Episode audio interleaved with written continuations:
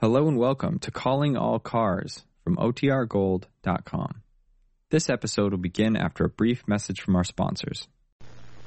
Calling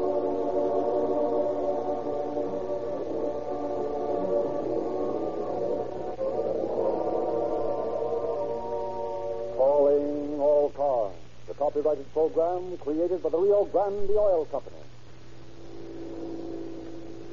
Angeles Police calling all cars, attention all cars, broadcast 163. Go to 40th Place and Figueroa, investigate a bank robbery. That's all. Rose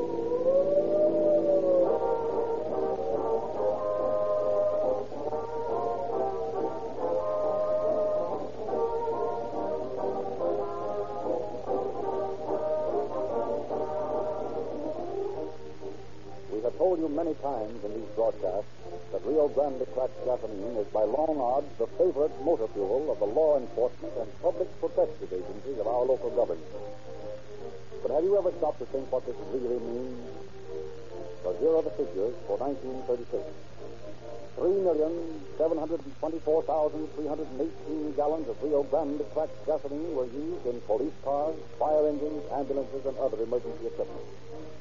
At 15 miles to the gallon, this tremendous quantity would drive your car more than 55 million miles. Around the world, 2,327 times. If you started now and drove 50 miles an hour, 24 hours a day for 127 and a half years, in other words, until the 4th of July in the year 2064, you would still have 19,000 miles to go. Don't you feel that the judgment of the men who show such an overwhelming preference for Rio Grande gasoline is to be respected? Isolated cases might be challenged, but there must be an advantage for you in following the lead of so many. Oakland, Berkeley, Fresno, Santa Barbara, Los Angeles, San Diego, Phoenix, Tucson, Orange County, San Diego County, Maricopa County, and others. This list, you will observe, includes two of the three largest cities in California and the largest county in Arizona, the law enforcement officers of which protect the lives and property of one third of the people in Arizona. Each of the governmental agencies in this impressive list has specified Rio Grande cracked gasoline exclusively month after month. Why don't you do that this year? Hundreds of thousands of other motorists have found it very much to their advantage. Start in tomorrow. To your Rio Grande independent dealer.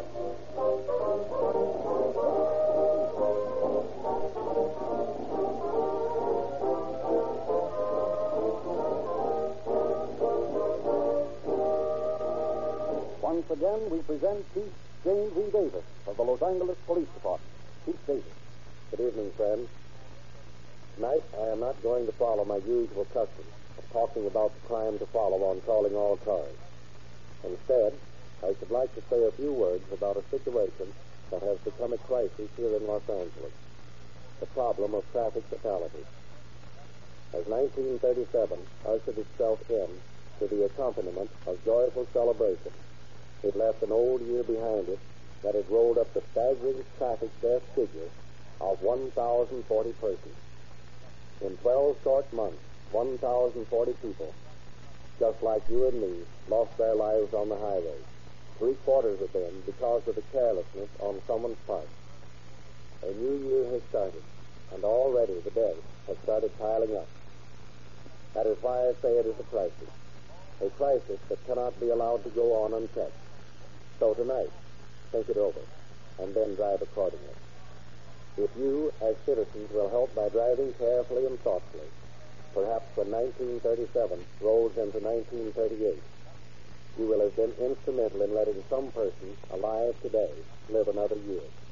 Who knows? That person might be you.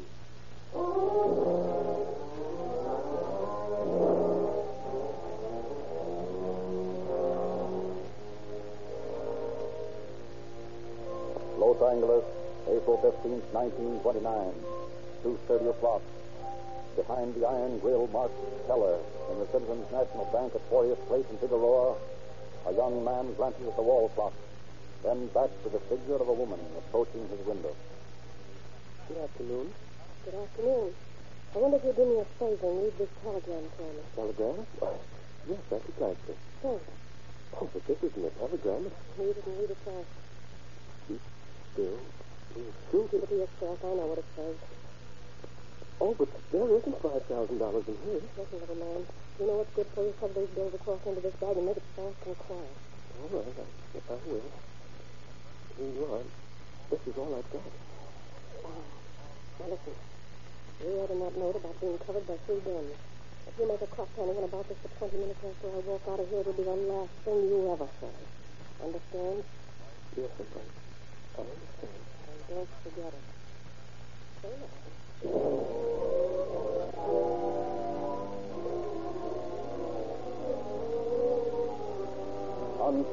as to just what to do, the young fellow stands in his gate for five long minutes.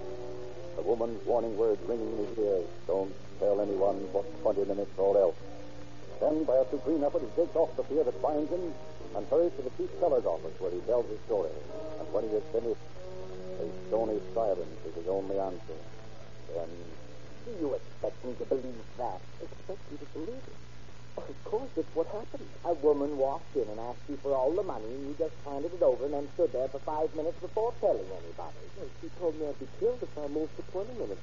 I didn't want that to happen. Oh, no, of course not. And you didn't want anybody to find out about it until your confederate had plenty of time to get away, did you? What are you talking Just about? that. Thought you could get away with this little scheme.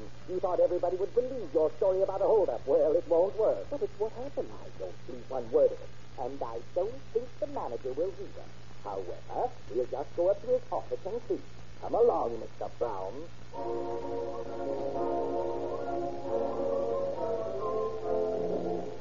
and strangely enough, the manager of the bank refuses to believe the story either. With the result, the young teller, after an hour of futile explaining, was discharged. The police, however, after questioning him, failed to find any good reason to arrest him, and the incident gradually blows over. Five months go by, during which the now bitter teller buys a small ranch, settles down to a rural life as a country farmer. Then, on the morning of September 4th, 1929, into the office of the Los Angeles burglary detail walks a middle-aged, well-dressed man. Obviously embarrassed, he inquires for the person in charge. Is directed to Lieutenant Eddie Chitwood's desk. Good morning.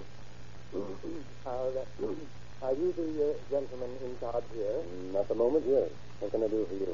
well, uh, there's a matter come up. Well, that is to say, a, a matter that I uh, don't think really means anything. Mm, I see.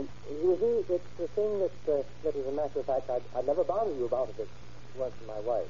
She insists that I report it. Well, uh, go right ahead. What's it all about? I'm not taking up your time? No, no, no, not at all. Go right ahead. Well, you see, we, uh, that is my wife and I, have a young lady living at our house. She's a very nice young lady. Very nice. And uh, I wouldn't want anything to sound as though I were suspicious of her action, but Uh, say, look here. If it'll help any, whatever you want to tell me will be kept in the strictest confidence. Will that make it easier? yes, yes, yes, it will. Uh, thank you. You see, this young lady is separated from her husband, and, and she and her baby are sort of living at our house because we felt sorry for her. My wife is a very sympathetic person.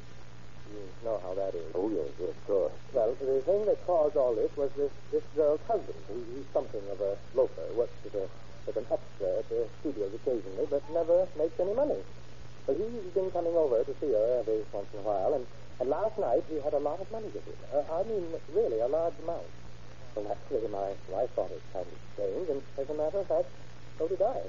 But it isn't our business, and, well, I resolved for letting it go. But you uh, changed your mind? Yes.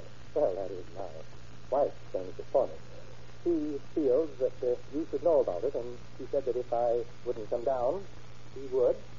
So I came down. Uh, did this man say where he got all this money? Oh, no, no. Naturally, he didn't have to. But I noticed that it was mostly all in $20 bills. That seems rather odd in itself. Mm, all 20, then. Yes, yes, yes. Well, uh, if you leave your name and address and phone number with me, I'll look into it and let you know. Now, what's this girl's husband's name? Um, Martin. Uh, Jim is his first name, I think. Mm, Jim, uh, right, yeah, Martin. And you say he works as an extra occasionally. Oh, yes, yes. He's some friends of his. Mm, all right. I'll look into it and let you know. And thanks a lot for coming in. Oh, that, uh, that's quite all right. I, um, well, good day.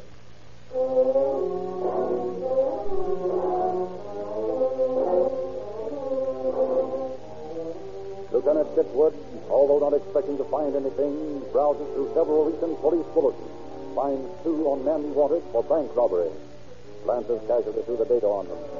Suddenly, he notices one line that bears a significant statement. Red. Yeah? Come here a minute, will you? What's on your mind? Uh, listen to this. The bills stolen in this robbery consisted mostly of $20 bills. So? I've got a brainstorm. You saw that fellow I was talking to a while back, middle-aged fellow? Yes. And he came in to tell me that a young man whose ex-wife lived at his house flashed a roll of 20s last night.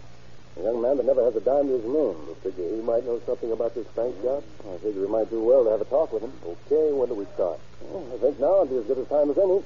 We'll take this bulletin with us and see how the description checks. Come on.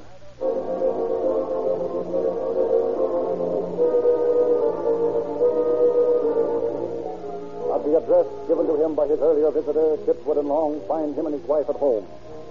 From them, the two detectives get a good description of Martin, also of his friends who worked at the studios, also a phone number where Martin lives. A check on the number reveals the address to be that of a residence on Hollywood Boulevard. Accordingly, Chitwood and Long drive there in hopes of finding the suddenly rich young man at home. That must be the place next to that auto rental lot. Mm. It thinks this Martin doesn't live alone in the bar in that town. Probably has a room. Let's pull in the lot and look the place over. Yeah, okay. Here comes the gent that runs the place. Maybe he knows Martin by sight. Mm, maybe I'll ask him. I can uh, do for you? Uh, we're looking for a fellow that lives around here someplace. Thought maybe you might know him. Uh, he used to live in that big house over there. Well, I might know him at that. Four or five young fellows live there. Most of them work at the studios, I think. What was his name? Uh, uh Jones. Joe Jones. Joe Jones? Uh, yeah. Well, I don't think that I know anyone by that name. Oh, sort of dark haired, good looking young fellow. Well, there's a couple of them has dark hair. Good looking enough, too, for that matter, but, uh, well, that, that name doesn't sound familiar. Mm, okay. Well, thanks anyway. Well, that's all right. You might go over and ask at the house yourself. I guess you could find out from them fast enough. Oh, sure, that'd be the thing to do, all right. Come along, Ed. Let's drive around. We could walk over there. Yeah, I think we better drive over. Okay, if you want to drive over, we will. Only you must be getting lazy. Mm, sure, I'm lazy, all right. I'm going to let you go. Like you are, we drive.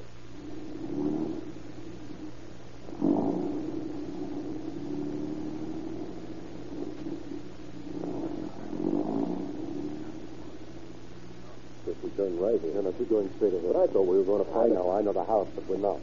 I've got a hunch that our friend Martin might get wise to that and pull out on us. So we drive to your house and get your wife to call this number and ask for him, you see. And then we give him some story to get him away from there and pick him up. What's the story? I don't know yet. You drive and I'll think it up on the way.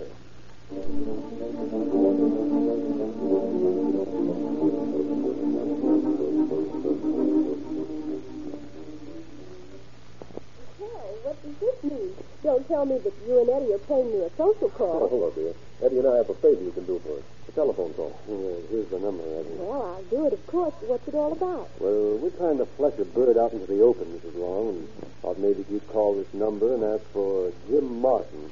It would help us. What do I do when he answers? Uh, you tell him that you're Mrs. Adams and that uh, Polly is very sick. Mrs. Adams, Polly is sick. That's right. And tell him she wants him to come over to the house right away and uh, make it sound urgent. Whose house? Well, Mrs. Adams. Uh, that's where Polly is. Well, I could ask who Polly is, but I'll try not to. Now let me see if I've got this straight. I'm Mrs. Adams, and Polly is very sick and wants Jim to come over to the house right away. Right? Perfect. Will you do it? of course I'll do it. But you better come along with me while I phone, just to prompt me if I forget. All right, I'll stand right beside you. But the main thing is make Jim go over to Polly.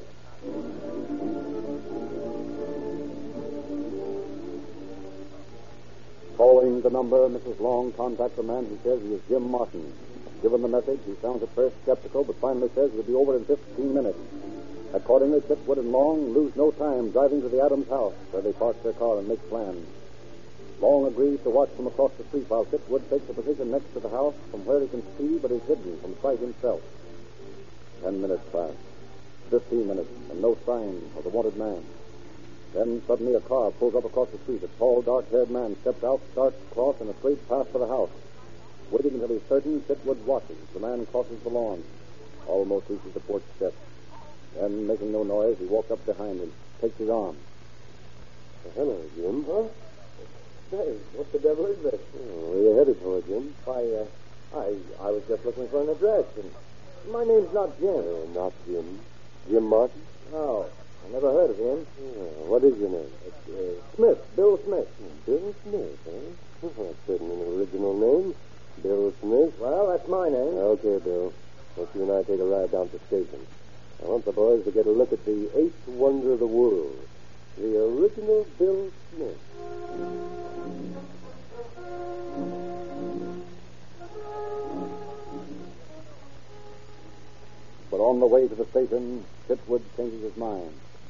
and decides to talk to his suspect first. Driving to an isolated section of Hollywood, Long parks the car under a huge tree, turns off the motor. Hey, what's the idea of stopping here? I just have a desire to see what you've got on you before we go any further, that's all. Get out of the car. Hey, now, wait a minute. You've got no right. I said to get out of the car. All right. You don't have to get so tough about it. I don't intend to unless you make me. All right. Now take off your coat and hand it to me. What's the big idea anyway? All right, all right. Thank you. Take a thorough look through him, Ed, while I look this coat over. Right. Put your hands over your head, Smith. Don't miss anything, Ed. I have a hunch our friend might have a few things of interest on him. Ah, this doesn't make any sense. I don't know what you're looking for, but you won't find anything on me. Oh, no? What's this, then? Uh, I, I don't know. You don't know? Oh, that's funny. Can you imagine a fellow carrying a roll of $20 bills around with him and not knowing it, Ed? Oh, it's got a nice new stamp on the package, too. Bank of America, huh? Where did that come from? You mean right now, or when you stole it from the bank? What do you mean stole Well, it? look, Mr. Bill Smith. For your information, we've got the finger right on you for that bank job. Now, what I want to know is, do you want to take the rap alone, or do you want to tell us who your pals are? I didn't have anything to do with any bank job. Oh, yes, that means you want the whole rap yourself, huh? You can't prove anything on me. Oh, that's what you say. I know different. Come on, Ed. Let's take this lad to his future home. Maybe a few hours there will loosen his tongue.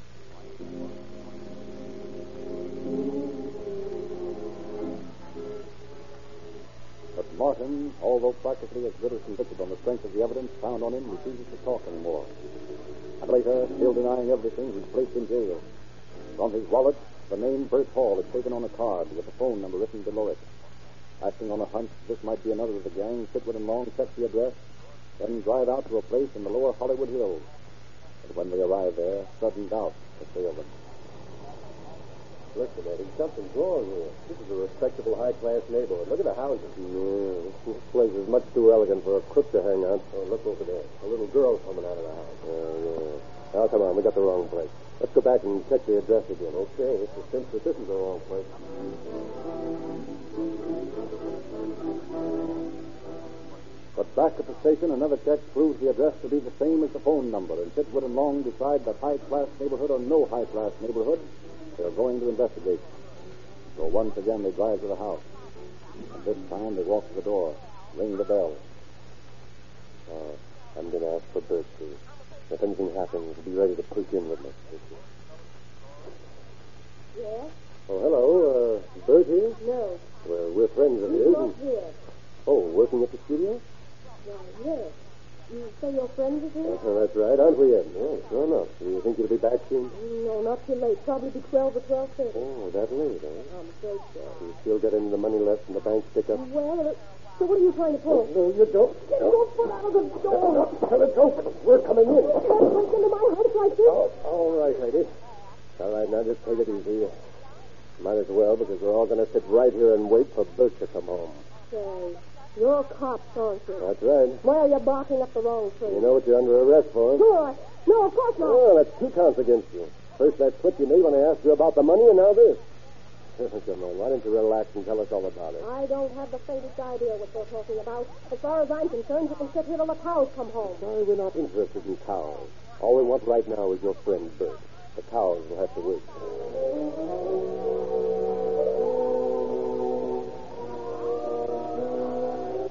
Convinced that they're in the right place, Chitwood and Long settle down to await the missing Bert's arrival. Several hours go by and no sign of him. At a quarter to twelve, Long decides to go outside and keep his eye out in case the man might arrive and get wise. Chitwood and the woman sit inside, staring at one another. Suddenly she grabs her jaw, a look of agony on her face. Oh, Hmm, what's the matter? Oh, my teeth. God bless them. Every once in a while it starts to hurt like this. Oh, Oh, anything I can do to make it feel better? no.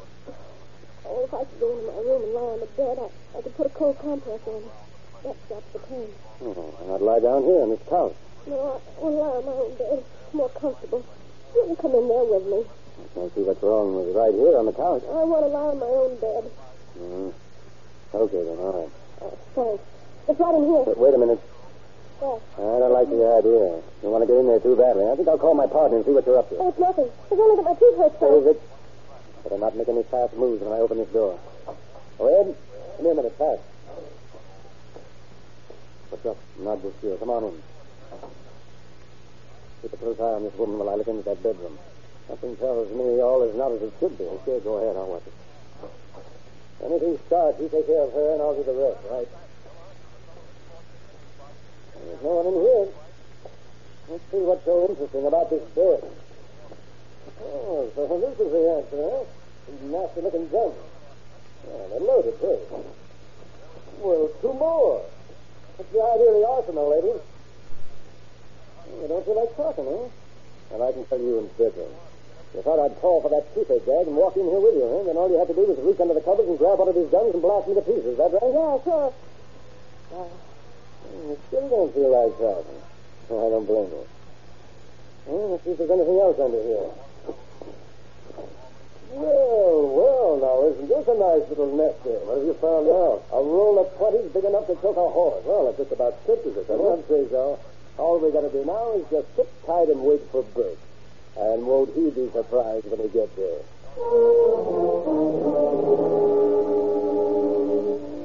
But as morning comes, there is still no sign of Bert, and the two detectives decide to take the woman to headquarters alone.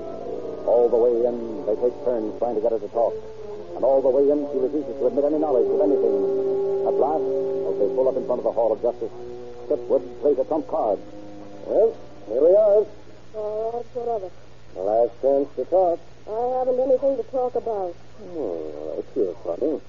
Martin had plenty to say. Martin? Why, sure. We've had him here since yesterday.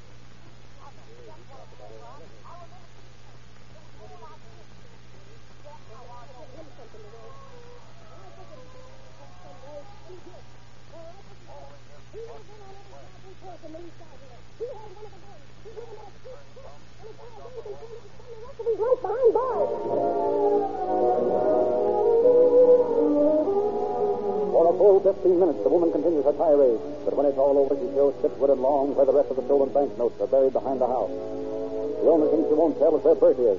But Chitwood and Long, after taking her behind bars, face Martin with her accusations. And as a result, All right. If that's the way she's going to play, then I'll play the same way.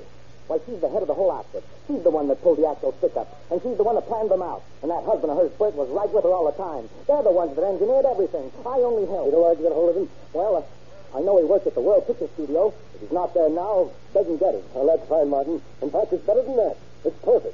Come on, Ed. We're going to haunt the studio.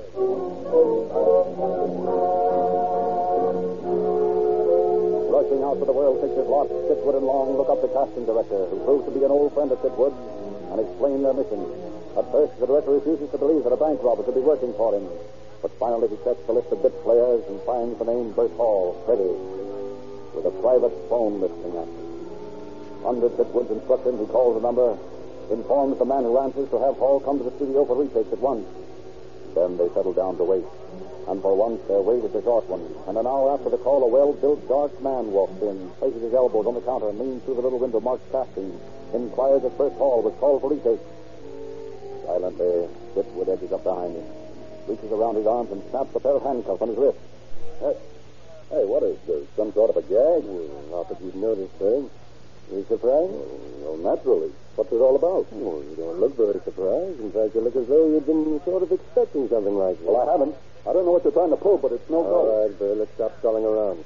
We've got your wife. We've got your friend Martin, and they both talk and talk plenty. Now, what do you say about that? And what would you say? And if I were you, I don't know. I'll say this, though. You're certainly pretty much of a heel. What do you mean, heel? Letting your wife hold up those banks all by herself, why, you ought to be ashamed of yourself. Listen, Flatfoot. I didn't let her do those jobs alone. I was right there with a gun all the time. I don't believe it. Yeah, well, I can prove it. I was there on every job, and I was right in the bank when she pulled her act. Now, what do you think of that? And I think you've just fixed yourself up for good, Bert. What do you mean? I thought if I hurt your ego a little, you'd talk. I never saw a punk like you that wouldn't start boasting given a chance. But this time you've boasted your way right smack into San Quentin. Come on, let's join the party.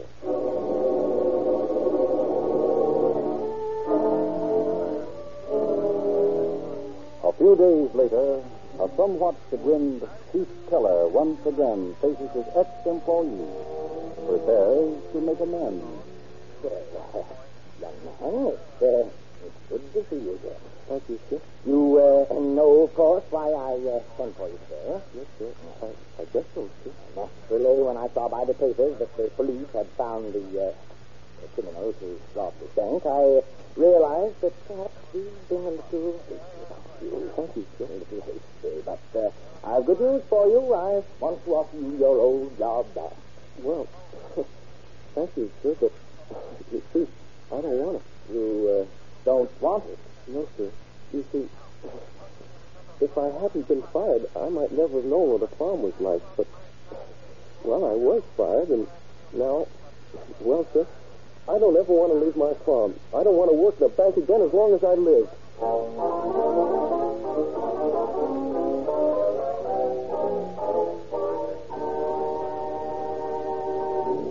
Thousands of motorists who listened to these calling all cars broadcasts during 1936 switched to Rio Grande cracked gasoline in the hope that they too would be able to feel the thrill of police car performance.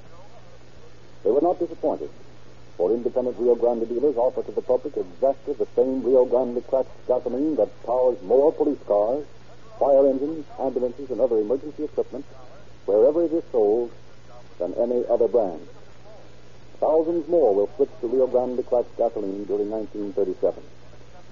Will you be one of them? Why not? Don't be satisfied with sluggish, slow burning, sputtering gasoline. Rio Grande cracked gasoline costs you no more. And Rio Grande cracked gasoline is broken up, cracked into tiny atoms which burn more readily and more completely. This is why you get quicker starting, faster pickup, greater power. Your independent Rio Grande dealer also offers you the best motor oils you can buy. No wax, no petroleum jelly, no impurities in Sinclair, Pennsylvania, and Sinclair Opaline motor oil. So free flowing and heat resisting, you can use the same grade summer and winter. Sinclairize for safety. And have you seen the latest copy of Calling All Cars News? Your independent Rio Grande dealer will be glad to give you a copy free. Brighter and easier this year than ever before. Exclusive screen star news, thrilling detective stories, many photographs, and illustrated features. Get your copy tomorrow.